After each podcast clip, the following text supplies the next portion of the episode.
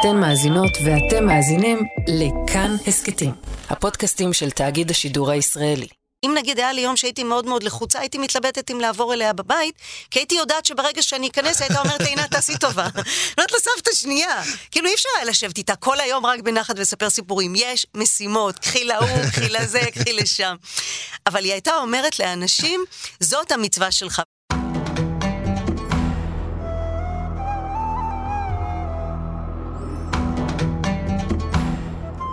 דמיינו עמותת צדקה שפועלת בשנת 2023. יש הרבה כאלה בישראל היום. העמותה פיתחה אפליקציה של רשת חברתית חדשנית שמצליחה להעביר שאריות מזון, ביגוד משומש וחבילות לכאלה שלא שפר עליהם גורלם. היא מטפלת באלפי משפחות מדי שנה. עכשיו דמיינו את אותו דבר מתבצע על ידי אישה אחת, בגובה מטר וחמישים, בימים בלי פייסבוק ובלי אפליקציות. ימיה הראשונים של המדינה, כשהמצוקה שברה שיאים. לאישה הזאת קוראים הרבנית ברכה קפח.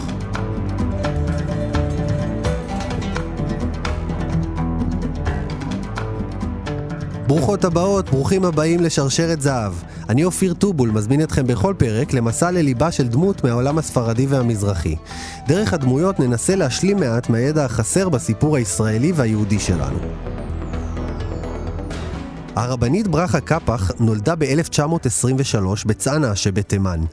בגיל 21 היא עלתה לארץ עם בעלה, הרב יוסף קפח. אחרי שנה הגיעה לשכונת נחלאות בירושלים, שם הקימה מפעל לרקמה תימנית, שבשיאו העסיק 50 רוקמות.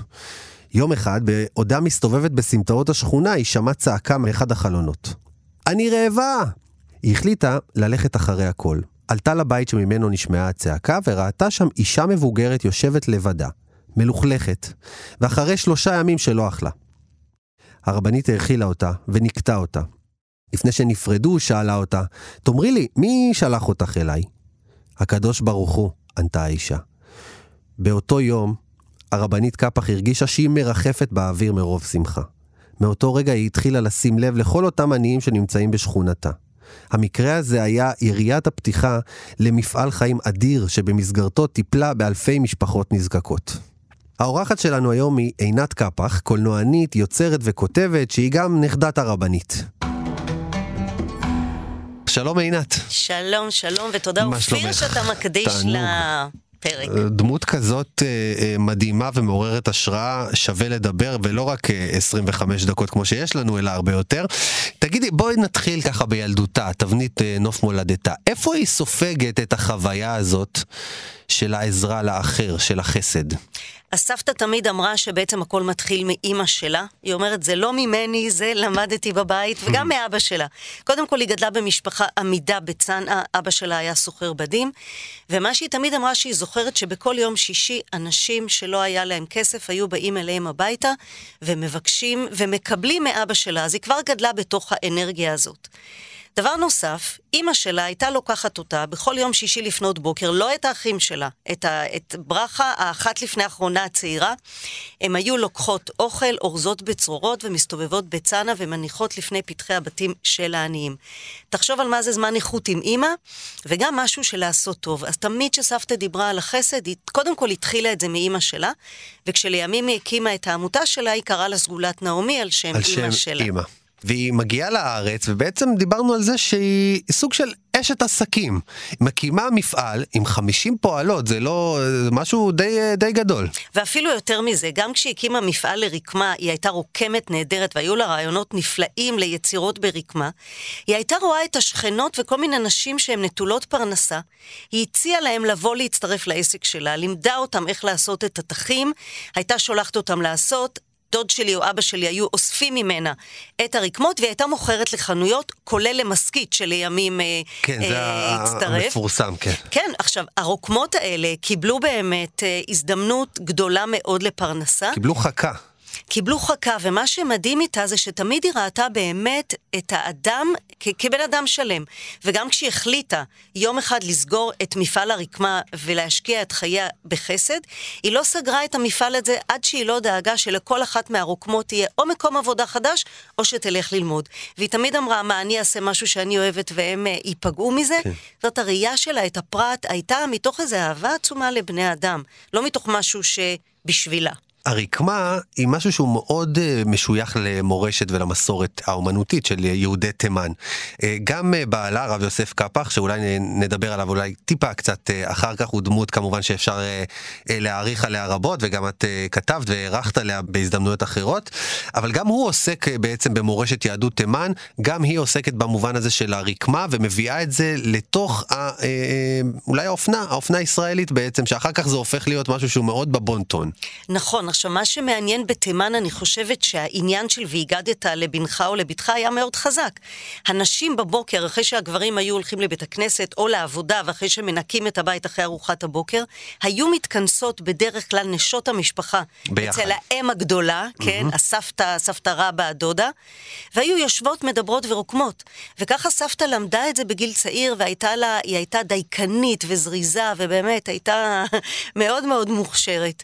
ו, ואת זה אחר כך היא פיתחה כשהיא באה לארץ. גם הצורפות של סבא באה מתוך באמת איזה מין העברה בין-דורית. הוא עסק בזה גם לפרנסתו, במשפחה היו צורפים, ואת זה הוא גם מביא לארץ. ואז בעצם אה, מגיע הרגע שבו הרב זוכה אה, לתפקיד של דיין, זה תפקיד המקביל לשופט אה, בבתי דין דתיים, ואז היא סוגרת את המפעל ומתחילה, ובעצם מתמסרת למפעל החסד שלה. כן, כי אחרי האישה הראשונה שסבתא ככה סייעה לה, פתאום היא התחילה לשמוע על כל מיני נשים וגברים מבוגרים בשכונה, שהם במצב לא כל כך פשוט, ולאט לאט היא קיבצה לה כל מיני אנשים שהפכו להיות כאילו הזקנים של הרבנית קפח.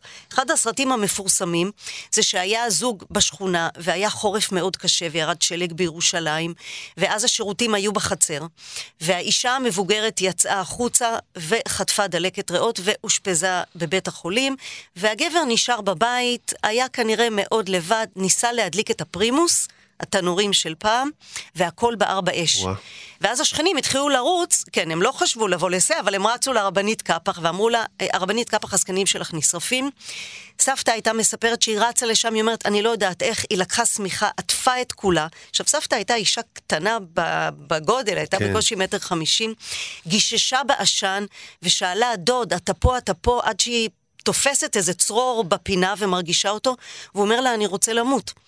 היא תופסת אותו ואומרת לו, אתה לא תמות. היא לא יודעת איך גוררת אותו החוצה, ואז אנשים עוזרים לכבות את השריפה, והיא שולחת אותו לבית חולים. בינתיים, סבתא הייתה רשת חברתית, באמת עוד לפני שהמציאו את המילה. היא התחילה לבקש מכל מיני חברות וחברים לעזור. לשפץ את הבית, לסייד, לארגן מיטות, לארגן מצעים, כי המון אנשים יש להם והם בעצם לא צריכים.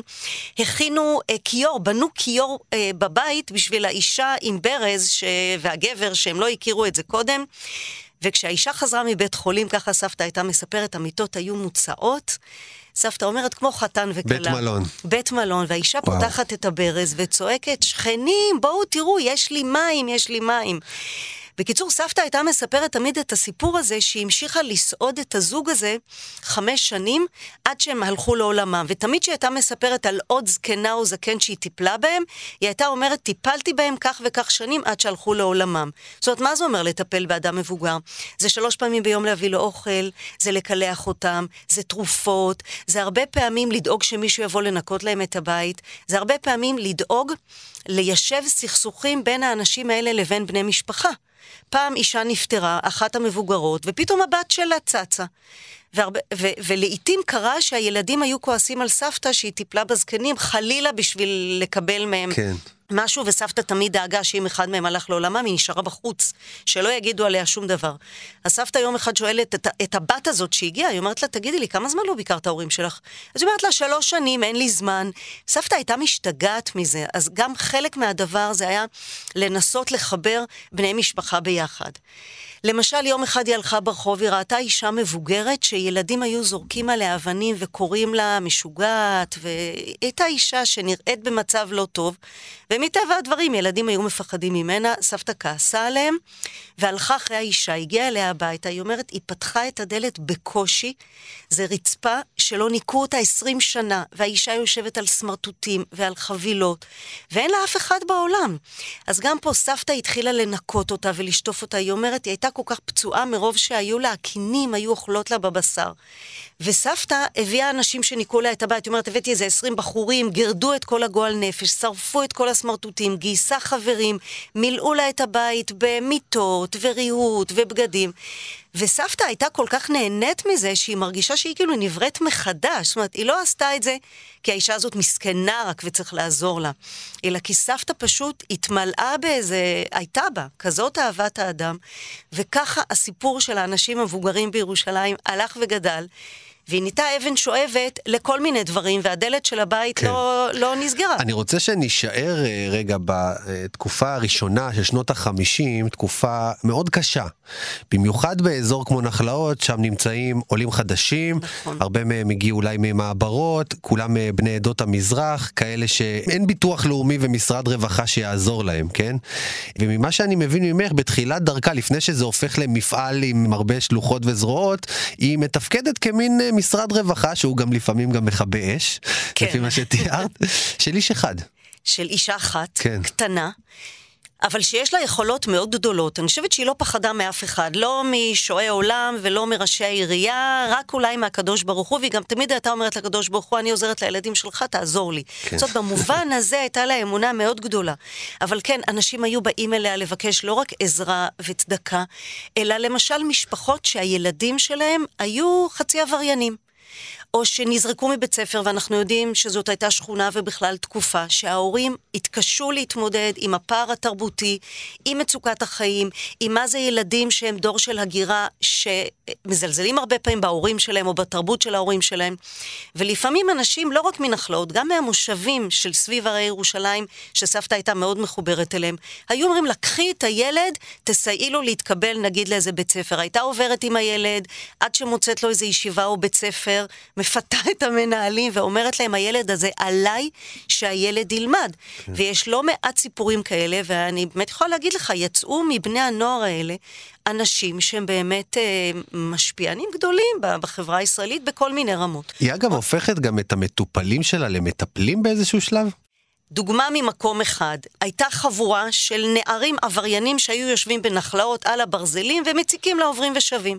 מה עושים רוב בני אדם? עוברים למדרכה בצד השני. מה עושה הרבנית? קפח הולכת לדבר איתם כל יום, מה נשמע, מה העניינים, מה קורה איתכם, למה אתם ככה, למה אתם לא לומדים, למה אתם לא עובדים. כל יום הייתה אומרת, הייתי הולכת אליהם, מספרת להם צ'יזבטים. והם שיער אפרו, אתה יודע, כזה... כן. ויום אחד הם אמרו לה, הרבנית, תמצאי לנו איזה מועדון, לא נטריד אף אחד. אמרה, בסדר, הלכה לאחת הקשישות שטיפלה, שאלה אותה, יש לך אולי חדר פנוי בחצר? אמרה, יש לי, סבתא נתנה לה כסף, שכירות. הלכה לחבר'ה האלה, אמרה, הנה מועדון, תיכנסו פנימה, אל תעשו שטויות. לא הסתפקה בזה, המשיכה ללכת אליהם כל יום ולראות מה איתם, ולהגיד להם, לכו לעבוד, לכת, לכו ללמוד, תעשו משהו עם עצמכם. יום אחד היא הולכת ברחוב, עוצר אותה בחור אחד, לבוש יפה, מסופר, אומר לה, הרבנית שלום, היא לא מזהה אותו, אומר לה, את לא מזהה אותי? אני כך וכך. היא אומרת לו, מה קרה לך? ישנת הפוך? ככה היא אומרת לו. אז הוא אומר לה, אני החלטתי שמספיק. בקיצור, באותו יום הלך ללמוד. הבן אדם הזה הפך להיות רב באחד היישובים של הרי ירושלים. מהחבורה הזאת יצאו מנהלי בתי ספר. זה בגלל שמישהו ראה אותם. וזה מה שסבתא הייתה. אז אם אתה שואל אם הם יצאו מטפלים, הם יצאו אנשים עם, עם אהבה לעולם. כן, הילדים שלהם היו קוראים לאימא, הנכדים שלהם היו קוראים לסבתא, והם, אני חושבת, ממשיכים את השרשרת הזאת של גם אה, איזה כבוד למקום שהם באו ממנו, וגם לראות את האחרים. אני רוצה לשאול אותך, השנים ההם, החל משנות ה-60, מתחילה באזור הזה של נחלאות ומרכז ירושלים והשכונות מסביב, מתחילה גם מחאה מזרחית, כשאנשים בעצם רואים שהם חיים במצוקה, ושכמה שכונות ליד, ברחביה, יש כבר אנשים מסודרים, מבוססים. לא הייתה לה בשום שלב איזושהי אה, מחשבה כזאת על חוסר צדק שנעשה כאן, או איזשהו, איזושהי אמירה על קיפוח או על אה, אפליה שיטתית? אז קודם כל, זה לא משהו ששמענו בבית בכלל, אבל אני כן יכולה להגיד שגם הייתה פעילה פוליטית. היא הפכה להיות חלק מתנועת אמונה. אבל גם כשהיא הרגישה שיש נגיד משהו שצריך לתקן אותו בשכונות, אז היא הייתה, אני חושבת נגיד, נדמה לי בתקופה שאולמרט היה ראש עיריית ירושלים, הלכה ודפקה על השולחן שלו ואמרה, לא יכול להיות שבנחלאות לא תהיה תאורה. לא יכול להיות שברחביה יש פנסי רחוב, כן. ובשכונת נחלאות מסתובבים אנשים מבוגרים ואין להם uh, תאורה. זאת אומרת, היא ידעה לעשות את הדברים האלה, אבל בשיח בבית זה אף פעם לא היה שיח כזה. בכלל, גם סבא וגם סבתא. שבדרך לארץ נפטר להם ילד, ולא היה להם קל בתחילת הדרך, גם כן אה, בארץ מבחינה כלכלית. אף פעם לא שמענו אותם מוציאים את דיבת הארץ רעה. תמיד הם היו במקום כזה שאומר, צריך לעשות, צריך לבנות, צריך אחריות. לטפח, צריך לקחת אחריות. כן. ויכול להיות שאם היית מדבר איתה, יכול להיות שהיית מדברת על העניין הדתי, אבל האמת, אני לא זוכרת את זה. את יודעת, אולי אה, מי שמאזין לנו יכול לקבל אה, רושם מוטעה שמדובר בעוד אישה שעזרה לבני שכונתה ו... ולא להבין שבעצם מדובר במפעל אדיר, שאולי ככה, אה, המספר שככה המם אותי, זה שבשיאה היא הייתה מחלקת קמחא דפסחא בפסח לששת אלפים משפחות. כן, והיא הכירה הרבה מהם. זה הרבה כסף גם אגב. כן. מאיפה כל הכסף? קודם חייב... כל, היא הכירה הרבה מהם באופן אישי, היא ידעה את הסיפורים שלהם. זה אחד. שתיים, היא גייסה את עיריית ירושלים, ותורמים היו עולים אליה לרגל. תורמים מה, אמריקאים? ומחול. כן. כן, היו עליה המון המון כתבות בארץ ובחו"ל, אבל גם היא תמיד הייתה אומרת, היא הייתה קוראת לקמחא דפסחא ההר הגדול, ותמיד בתחילת השנה הייתה אומרת, אני לא יודעת איך אני אעבור את זה, אבל תמיד איכשהו, ברוך השם, זה היה בסדר, היא הייתה מגייסת את הביטוח לאומי, ואמרו לי חברות שהן עובדות סוציאליות בעיריית ירושלים, את יודעת כמה עיריית ירושלים נסמכת על העבודה של הרבנית? על הרשימות שלה, על האנשים שהיא מביאה. עד היום. אז היום הרוח החיה הזאת ששמה הרבנית קפח לא נמצאת, והעמותה הרבה יותר מצומצמת, אמנם עדיין העמותה תומכת במשפחות, אבל לא במסות האלה. היכולת של סבתא הייתה לגייס אנשים לעזור לה. אתה יודע, היינו נכנסים אליה הביתה, אם נגיד היה לי יום שהייתי מאוד מאוד לחוצה, הייתי מתלבטת אם לעבור אליה בבית, כי הייתי יודעת שברגע שאני אכנס, הייתה אומרת, עינת, תעשי טובה. אומרת לסבתא שנייה, כאילו אי אפשר היה לשבת איתה כל היום רק בנחת ולספר סיפורים. יש משימות, קחי להוא, קחי לזה, קחי לשם. אבל היא הייתה אומרת לאנשים, זאת המצווה שלך. אני יודעת שהזמן שלנו נורא קצר, ואני חייבת לספר לך את הסיפור שהוא הכי מרגש אותי מכל הסיפורים שלה. שלה. אחד הדברים שסבתא הייתה עושה על בסיס קבוע, היא הייתה מחלקת לאנשים אוכל בימי שישי. אז היה לה אוכל יבש, אורז, פסטות וכאלה, שאנשים היו באים ומקבלים ממנה כל יום שישי במשך שנים, אבל סבתא גם הייתה מודעת לזה שיש אנשים מבוגרים שלא יכולים לבשל, או אנשים שאין להם כסף לשלם חשבון אה, גז למשל, או חשמל. אז כבר לפני המון המון שנים, עוד לפני שעשו את זה, היום זה מקובל בארץ, היא קבעה עם מנהל אולם חתונות או אירועים בירושלים, שכל האוכל שנשאר ביום חמישי חמישי בלילה, יביאו לה, והיא הייתה מחלקת את זה למשפחות, משפחות שמרותקות למיטה ולא יכולות להגיע ולקחת. הם היו מקבלים באמת אוכל מבושל כל טוב השם, ככה סבתא הייתה אומרת, הייתה מחלקת לכמאה משפחות. יום חמישי אחד, 12 בלילה, מנהל האולם לא מגיע, הוא תמיד היה מגיע אליה עם מלא מלא מלא קופסאות. אחת בלילה, לא מגיע. שתיים בלילה, לא מגיע, סבתא התחילה לדאוג, היא אמרה, מה נעשה? מה אני אעשה עם כל המשפחות בבוקר? שלוש בבוקר דפיקה בדלת, הוא מתייצב עם מאה מנות ואומר לה, סליחה, הרבנית, אבל האורחים אכלו את כל האוכל בחתונה. ידעתי שאת מחכה, אז וואו. נשארתי עם הצוות. איזה סיפור. יש לך צמרמורת. כן, גם לי, ואני מספרת את זה באמת אלפי פעמים. לסבתא הייתה יכולת להגיד לאנשים, זה המצווה שלך, זה לא בשבילי. ואנשים היו עושים את זה כי הם לא, לא יכלו לפשל בדבר הזה. אז זה גם היה הכוח שלה, ובגלל זה גם הייתה יכולת לטפל בכל כך הרבה. כן. למרות שהיא הייתה מרכ... מרכז העצבים שמכיר אגב, את כולם. היה משהו חדשני גם באקטיביזם שלה. את אומרת, עשר שנים אחר כך כבר הוקמה עמותה שזה מה שהיא עושה. אותו דבר בעניין הבגדיה שהיא הקימה, במין חנות בגדים יד שנייה כזאת.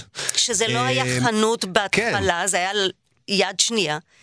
אבל פעמיים בשבוע אנשים היו באים, ואם הם היו לוקחים דברים, הם היו משלמים על הדברים אפילו עשר אגורות, רק בשביל להרגיש שהם קונים והם לא מקבלים אה, את זה כתרומה. לזה אתה מתכוון? כן.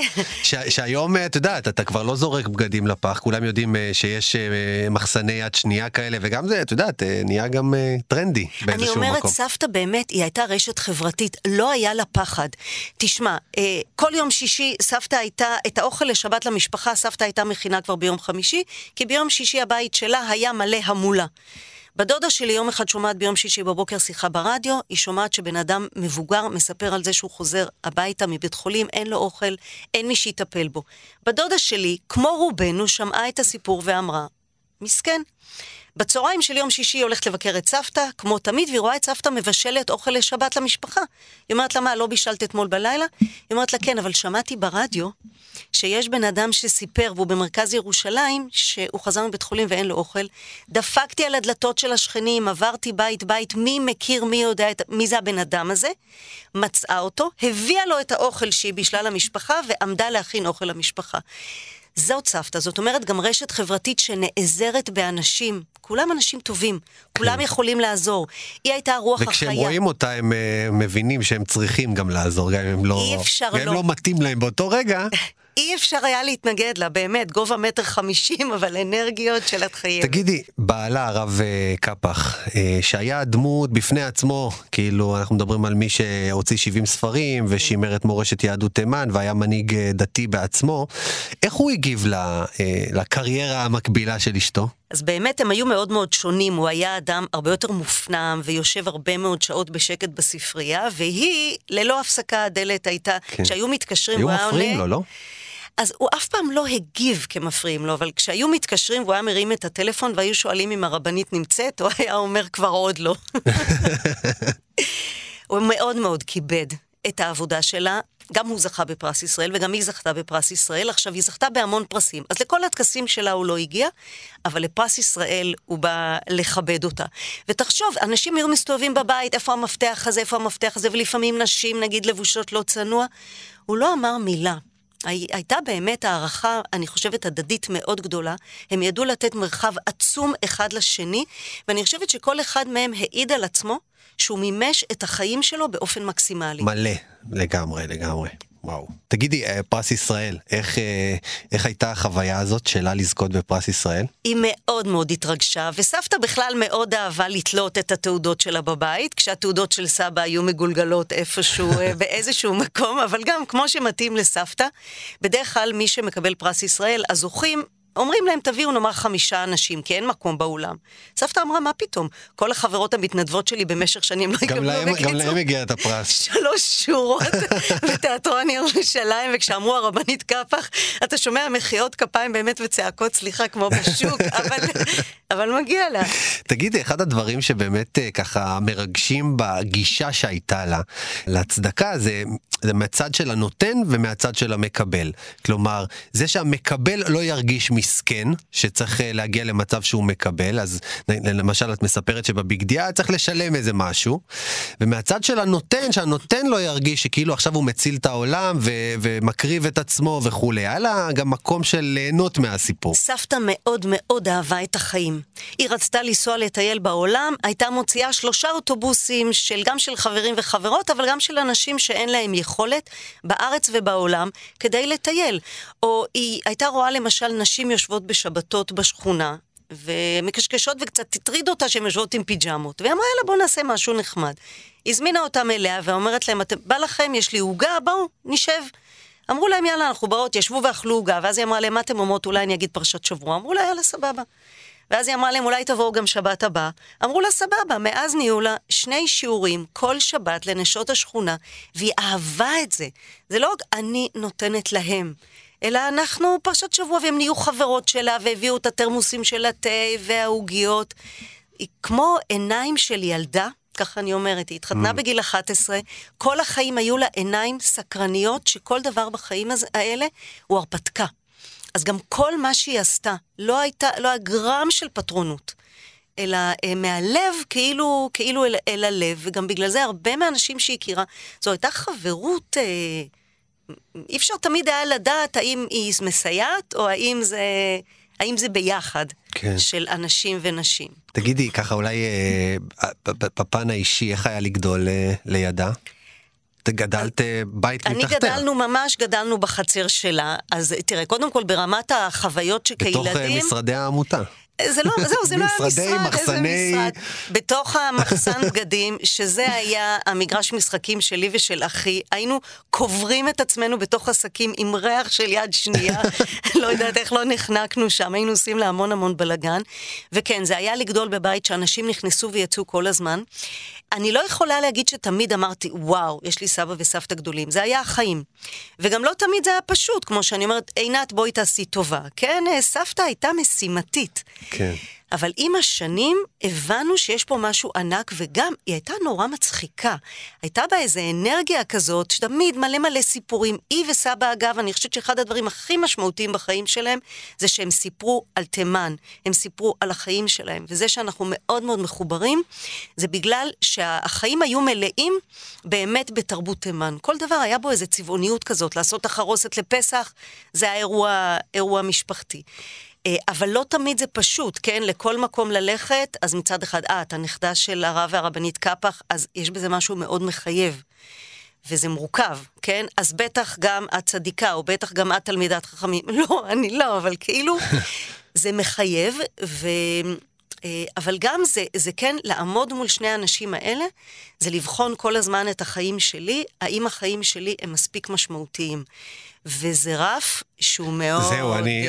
גבוה. אני זהו, בדיוק חשבתי על זה ש... מה הסיכוי שהיום בעולם הטכנולוגי מנוכר, אה, כולנו גרים בבניינים עם קוד בכניסה לבית וכאלה, מה הסיכוי שבכלל יש היתכנות לאישה כזאת היום?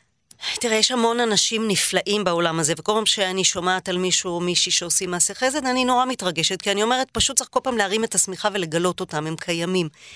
אבל זה נכון שהמשהו הבלתי אמצעי שהיא הייתה, כן. ושהוא היה, זה נראה לי משהו שהוא נדיר.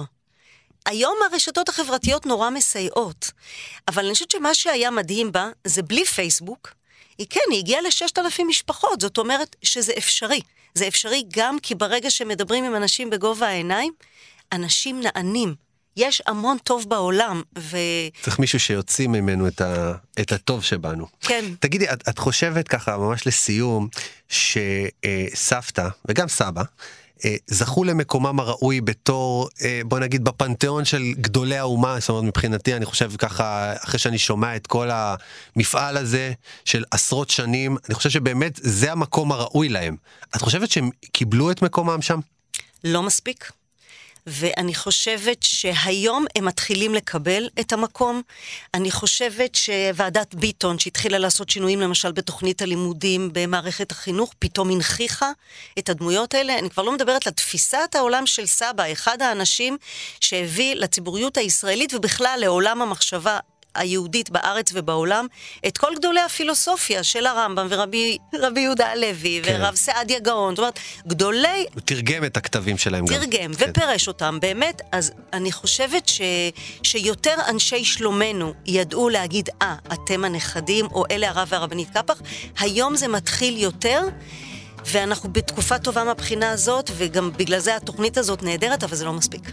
לגמרי, לגמרי לא מספיק, ונמשיך. אני מודה לך מאוד גם על uh, כל מה שעשית uh, uh, כדי לה, להציב את דמותם uh, uh, ואת דמותה של הרבנית קפח שעליה uh, דיברנו היום בפרק המרתק הזה. תודה רבה לך עינת קפח. תודה רבה לך, אופיר, כיף כתמיד. האזנתם להסכת שרשרת זהב, אורחים ערן ליטבין וניר גורלי, עריכת סאונד ומיקס תמיר צוברי. פרקים נוספים מחכים לכם באתר ויישומון כאן ובכל מקום שבו אתם מאזינים לפודקאסטים. אני אופיר טובול, נשתמע בפרקים הבאים.